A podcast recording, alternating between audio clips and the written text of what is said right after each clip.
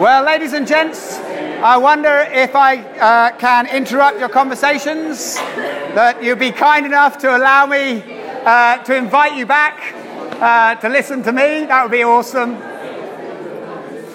Uh, we're going to dig straight into the Bible this morning. We're going to uh, start our study, uh, re enter our study into the book of Hebrews. We've spent about a year and we're going to engage for the next four or six months on the last few chapters, chapters 10, 11, 12, and 13, and see what God has to say uh, through us. So if you've got a Bible there, I wonder if you would find Hebrews chapter 10 and 11. If you're in one of the church's Bibles, then that is on page 1209, page 1209. If you need a Bible this morning, do just put a hand up. I think Steve, Steve, would you be kind enough? Thanks very much. Steve will uh, bring you a Bible. Just stick a hand up in the air, and uh, that, that will come to you. As I say, Hebrews chapter 10 and 11 ish, and this is on page 1208 and 1209, 1208. That's where we'll be. But I wonder if you'll come with me, first of all, in your imaginations.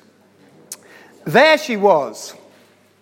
She could remember the events quite clearly. The mists of two or three or four years hadn't dulled them entirely. They were so dramatic and significant in her life.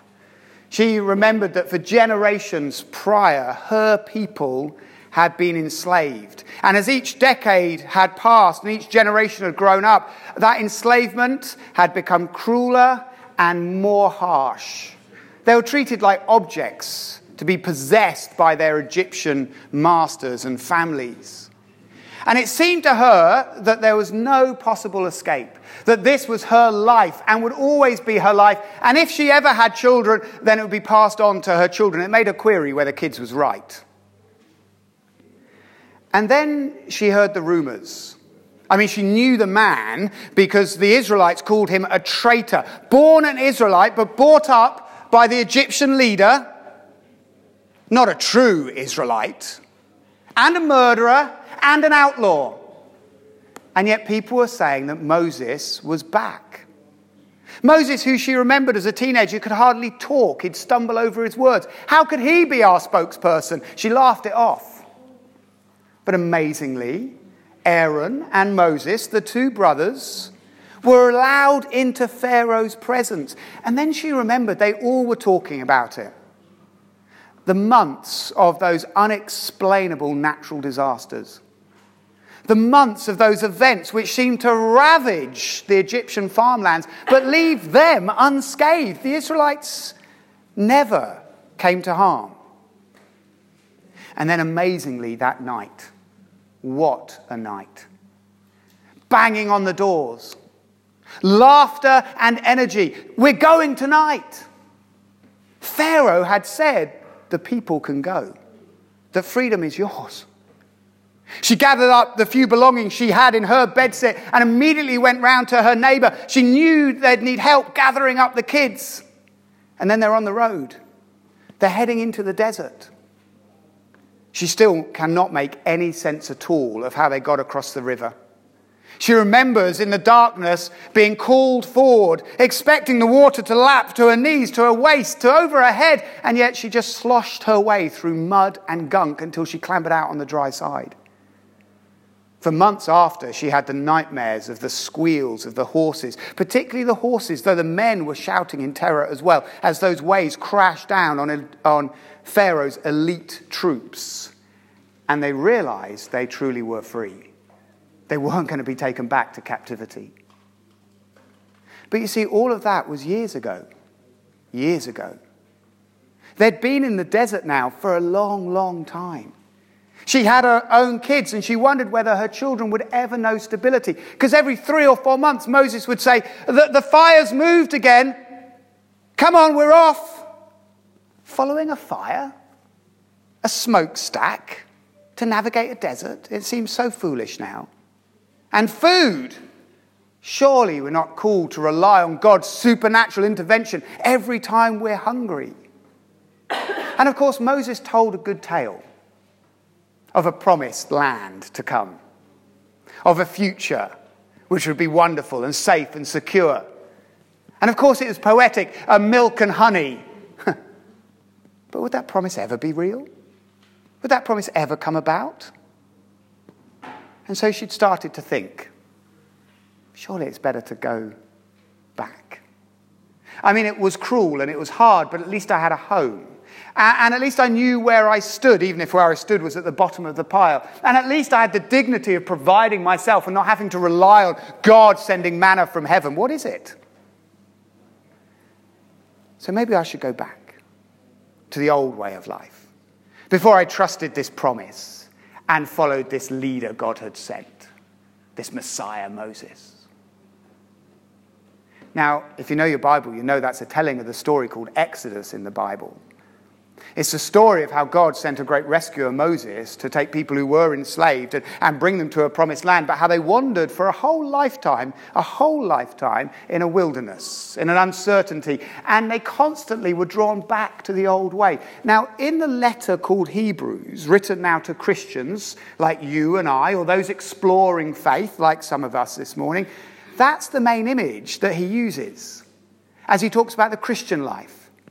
That yes, we look back and we say, not Moses, but Jesus was our great rescuer. And there were things that we were enslaved to and imprisoned to. And I feel liberated from them. And it was all very dramatic in those early days. Uh, I became a Christian at 20 and it was all very exciting. Not quite walking through the Red Sea, but sometimes not far off. But also being a Christian involves promises that are not yet.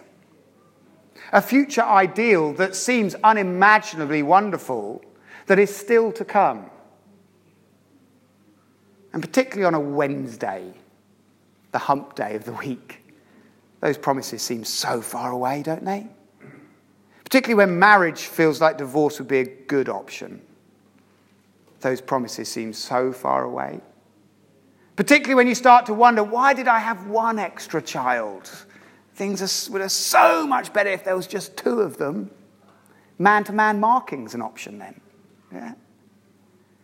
The promises seem so far away. Life is so hard, you start to think, I want to go back.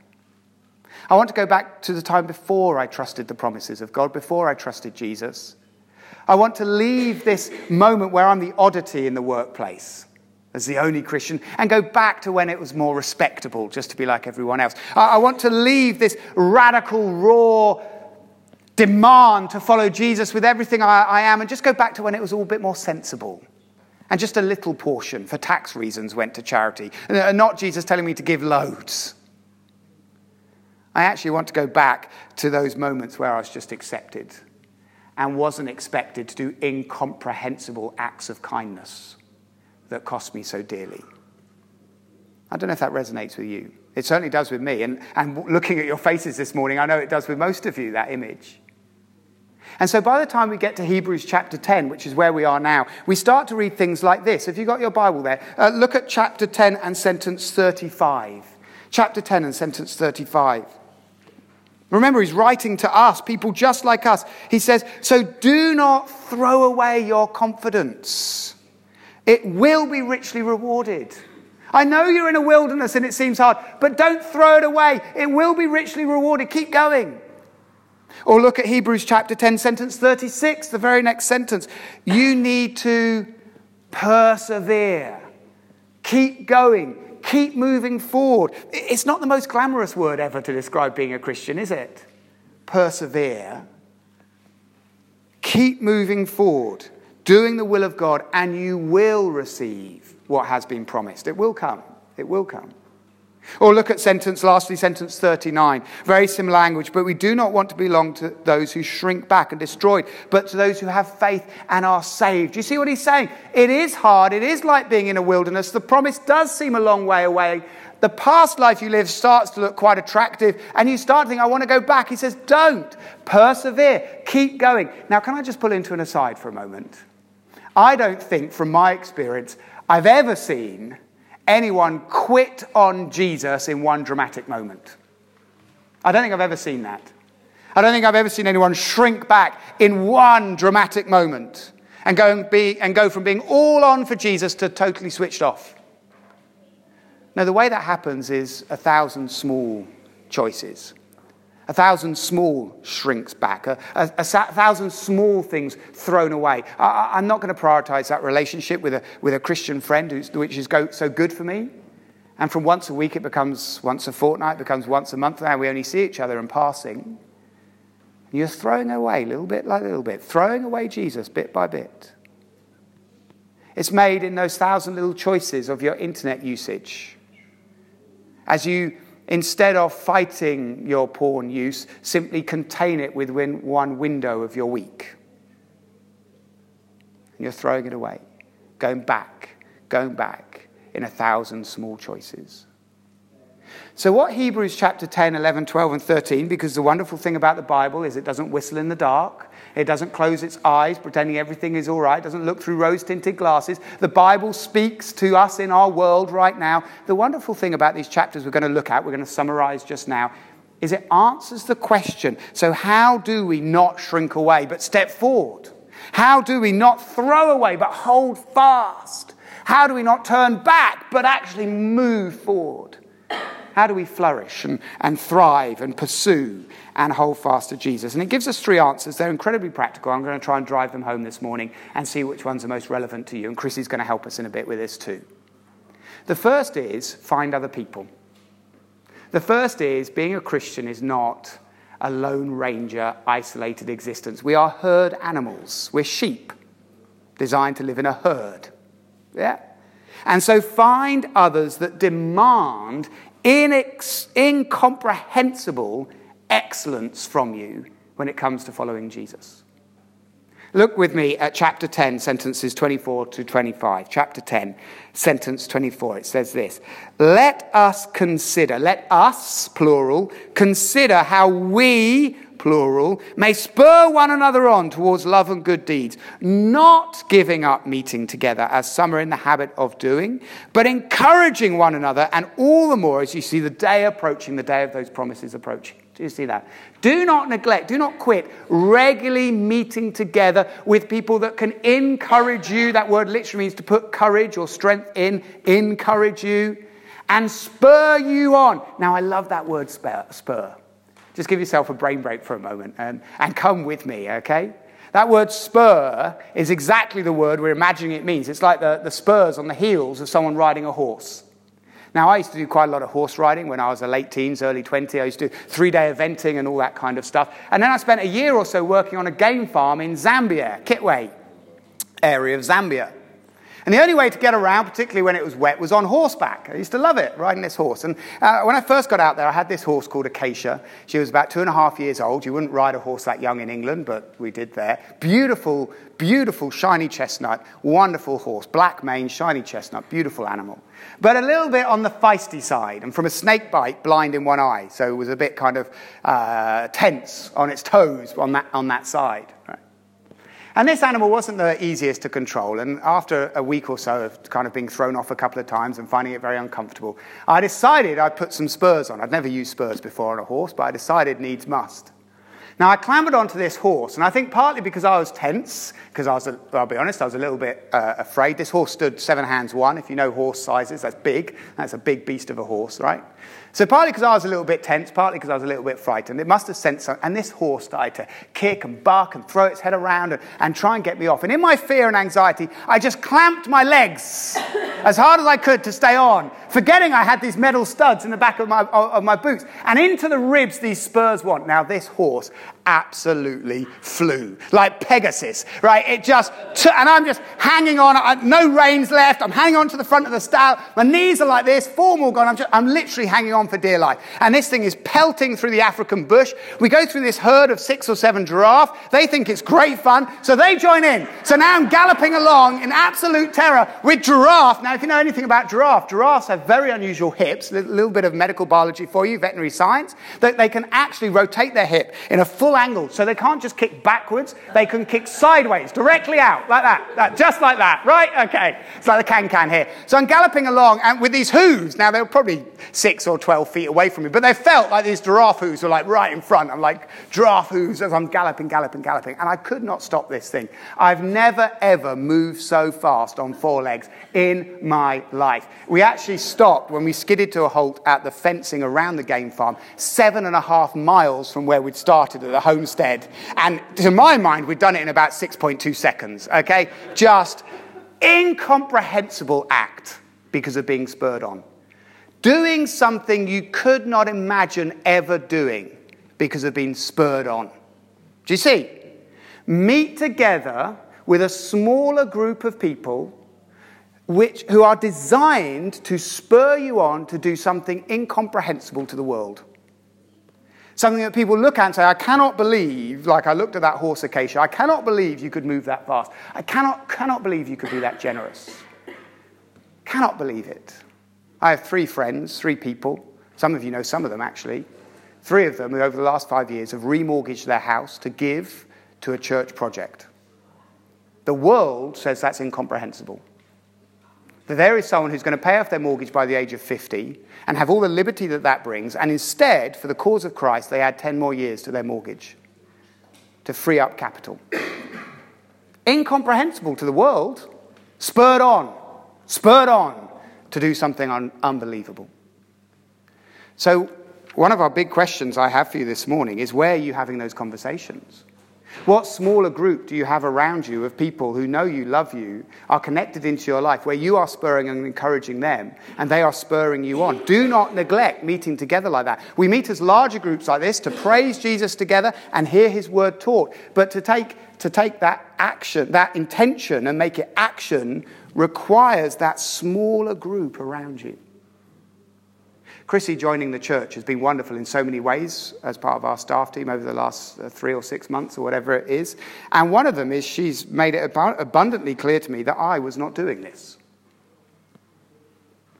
And so we've established, as in I mean I personally, not in my role as pastor, I mean I, Alex, so she's driven us to establish a small group, a pastors and partners small group. We meet fortnightly, we study the Bible, we pray together, we share life, and we spur one another on. And what it's done for me, friends, is take good intentions and good sermons I have not just heard, but preached, and made them into obedient actions.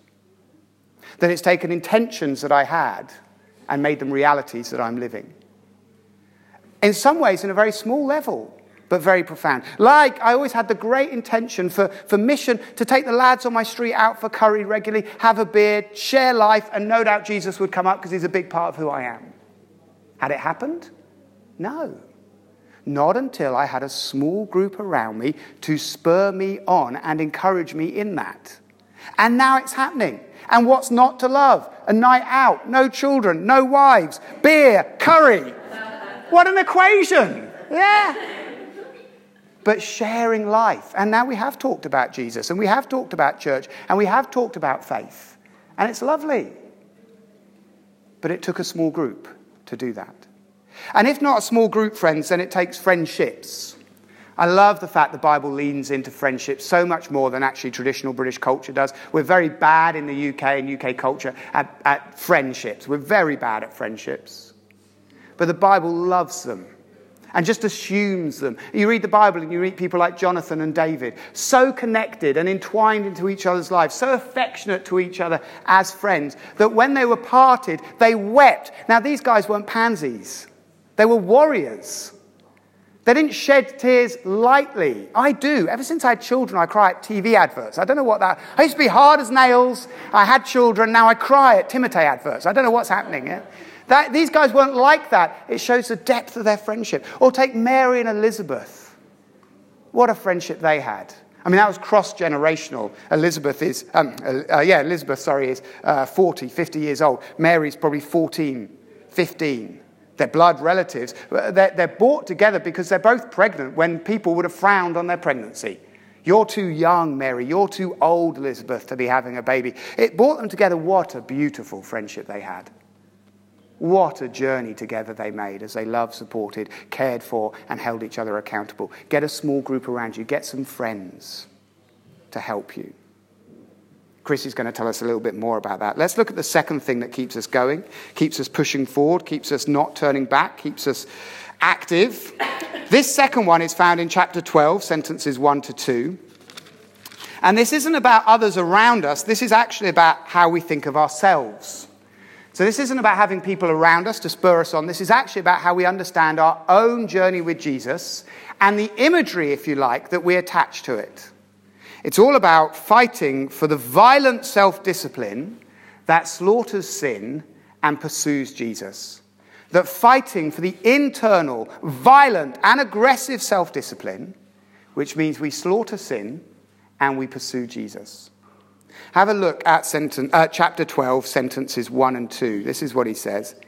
Therefore, since we are surrounded by such a great cloud of witnesses, let us throw off everything that hinders and the sin that so easily entangles, and let us run with perseverance the race marked out for us, fixing our eyes on Jesus, the pioneer and perfecter of our faith. Do you see some of the language there? Did you see there it says, let us throw off? Everything that hinders and the sin that so easily entangles. It's very similar to the language of sentence four. Have a look at sentence four as well. Very similar language. In your struggle against sin, you've not resisted to the point of shedding blood. You're fighting sin. That's internal. Now, just pause for a moment. All sin is, is doing things your way, not God's way. That's all it is. Having your intentions, not God's intentions, your agenda trumping God's agenda. That's what sin is. It's an internal thing. He says you should struggle against it so much you might shed blood in that self fight. That you've got to throw it off if it's entangling and tripping you. And both those terms, struggle and throw off, are wrestling terms, fighting terms, military terms. Come with me to the school playground for a moment. We were p- picking up the kids on Friday, Hannah and I together. And as we walked to the gate, they were lining the kids up as they do. We were slightly early. And we saw two lads scrapping. Both Hannah and I breathed a sigh of relief when we realized it wasn't any of our children. And these two boys having, having a, almost a proper fight. It was certainly no longer a play fight. I suspect it started like that. It wasn't kind of a full blown teeth across the playground, you know, that kind of thing. But it, they were, I mean, terrible technique, but they were doing their best to have a proper fight couple of teachers or a teacher walked over and she just yelled at them, boys, boys, boys. So it sounded just like me with the kids, boys. Yeah. And they, they broke off and they went their two ways. Well, this word struggle, this word wrestle are not that kind of fighting. They are blood, it talks about blood drawing fighting. It talks about real fighting. It talks about fighting to the death, the death of sin, right? And any fight that leads to one of the battlers dead is a serious fight.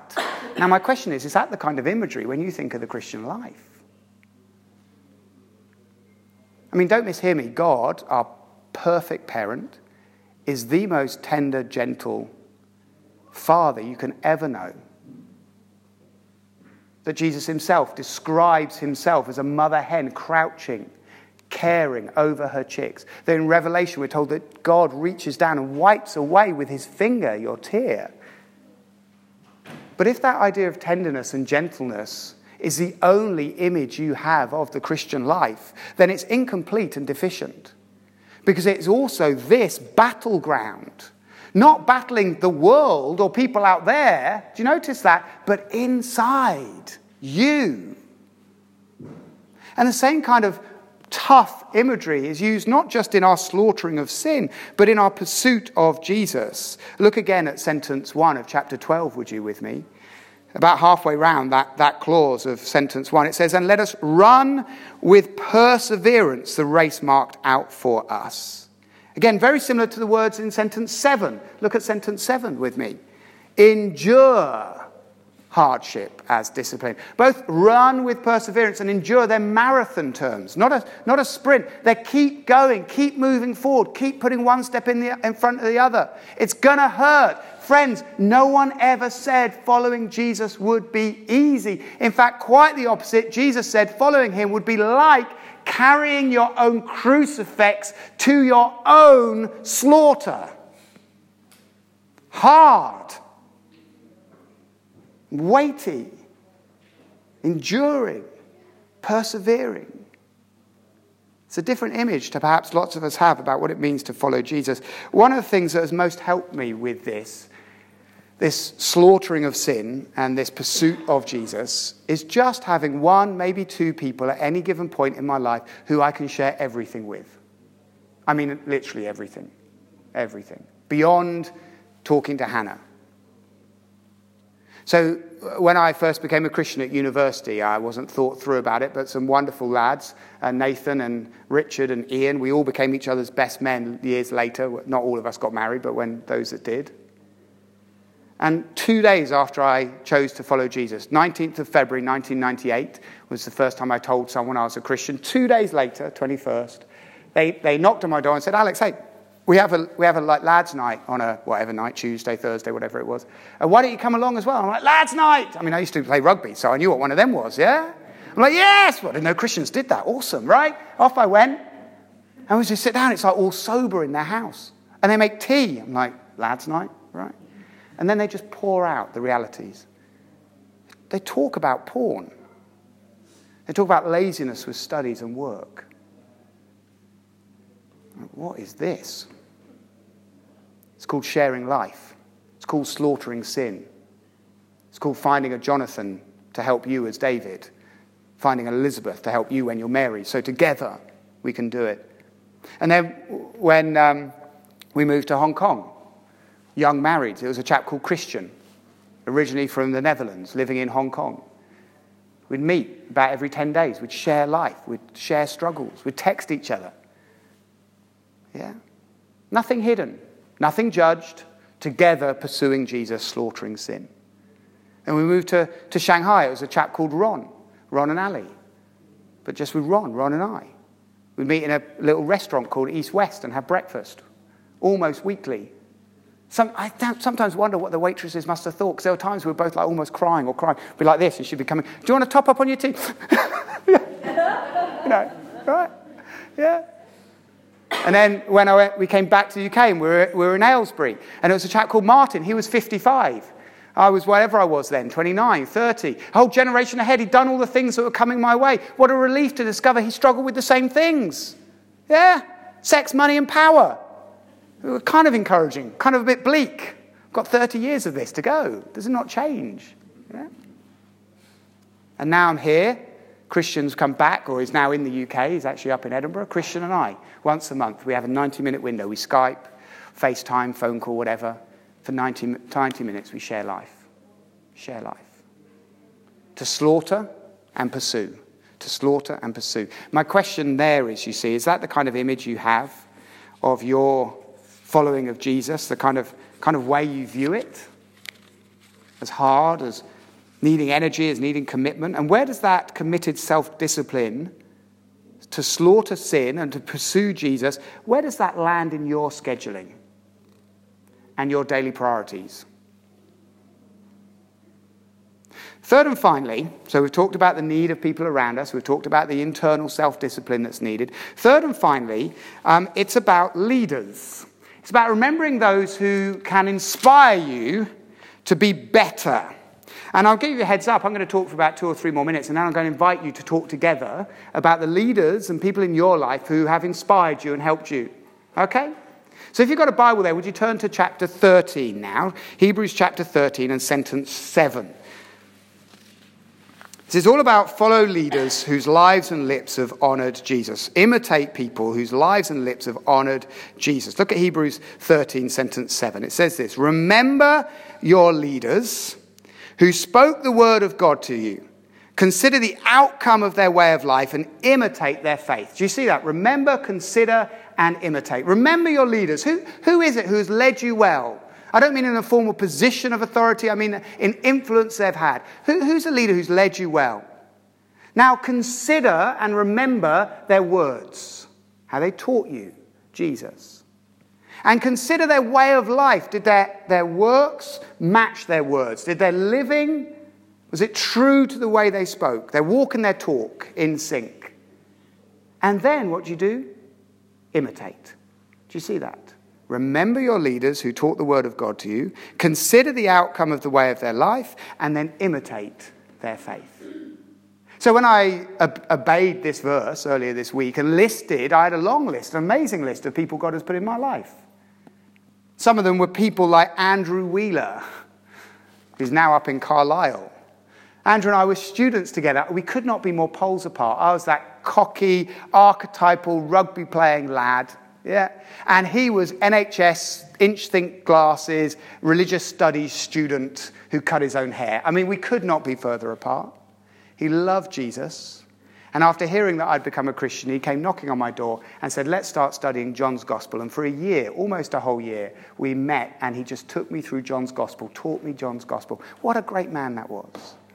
But then when we were about to leave university, I was off to do a job in Cambridge which had no salary. I felt that's what I should do. And I was trying to scrape together the pennies for a car that was needed. And he gave me the entirety of the savings that he had left at the end of uni to buy a car. I bought this matte black, 15 years old Ford Escort diesel. It was an awesome. Everyone loves their first car, don't you? I love that car. I love that car, right? So I think about him. I think, yeah, something's happening there. Memories of the first car. Yeah, we've got children in the room. Right, so, right, so do you remember them? Right, and imitate them. Or I think, I think of Jill Island. I think of Jill Island when I first started working for an organisation called Christians in Sport, was also on staff. Now, she taught me loads of skills, but more than that, she had the most remarkable heart. Generous, open. Numerous times I saw her give away the last of her money as a, as a single lady working for a Christian charity, living in really expensive Oxford. Numerous times, unknown to the recipient she would give over the last penny, unsure where her rent for next week would come from. Remarkable woman who taught me so much. Or I think of Ron Howard Burt. Now, in God's providence, Ron Howard Burt has, has intersected my life at various moments. I first met him when I was about 14. I wasn't following Jesus. He was. Fantastic guy. Ex Army Sergeant Major, ex boxing, Army boxing champion, now working as a teacher in a school, and just didn't know what health and safety meant. I mean, we loved him at the school I was in. So he used to take us for rugby fitness training. And one of the things he had us do, we'd have to run up to the tennis courts. And you know the massive nets around the tennis court, not the actual tennis net, the, the massive protective nets around them we'd have to climb up the netting, balance on the top on that little thin wire, and then jump down onto an old mattress he got out of a tip, out of a, out of a skip just up the way, and then go running off again. Or one time there was a tower block with about five or six um, levels to the tower block in the school, and it had a stairwell going up right the way up the middle. And they, they were doing some building work. There was a big pile of bricks. He said, Right, lads, pair up, pair up. We all pair up. He goes, We're going to do some stair training, build up the quads. He said, In your pairs, one of you grab a brick run up the stairwell carrying a brick. When you get to the top, sixth floor, look down the stairwell, see where your partner is, six floors down, and drop the brick to them. Isn't that awesome? Right? Crazy. Shall I tell you one other thing he did? Just because as I remember, it's awesome. We're, doing, we're in the swimming pool doing swimming training, and there's a whole bunch of scaffolding poles outside the swimming pool doors. Big tub. So he sees these poles, he loves to improvise. He goes, This will be good. Pair up into team, lads, right? Half of you swim down at the deep end, and half of you get the poles and lob the poles in, right? And what the team in the water have to do is build the poles underwater till it breaks the surface. So we're swimming underwater like this with like vroom, scaffolding poles, like vroom, cutting through the water. I loved him, right? Loved him. Awesome. One day he called me into his office, actually to tell me off because of the words on a shirt that I was working out in. Called me into his office and he said, Alex, I want to talk to you. You invest so much in your body. I still do, obviously. Got the whole barrel now, right? He said, But I want to talk to you about your soul. How much effort are you putting into your soul? Because your soul lasts forever, Alex. And then he gave me a Bible. Right? I didn't open that Bible for years. He gave me this Bible. And years later at university, I opened the Bible and it was full of post it notes. Written to me, not generic, written for Alex, with verses to, he was drawing my attention to. A little one in Ephesians 5 and 6. Alex, you'll probably one day get married. This is what your wife should be like. Amazing. Amazing. And then years later, at 23, I haven't seen him since I was 16 now. At 23, we go back to my hometown of Aylesbury as a married couple because I was working in Oxford, Hannah was in London, it was well located. We go back, we start looking for a church. We walk into Southcourt Baptist Church as a church one evening, see what it was like. Is this for us? We walk in, I sit down, I look down the row, six, seven seats up, people up. There's Mr. Ron Howard Burt. I still have to call him Mr., don't I? Do you notice that? Right? And I look down, and he just looks across, smiles, and goes, Alex, Jesus found you then. Isn't that amazing? Alex, Jesus found you. My name. How many students had he seen in that time as a teacher? Hadn't seen me for six years.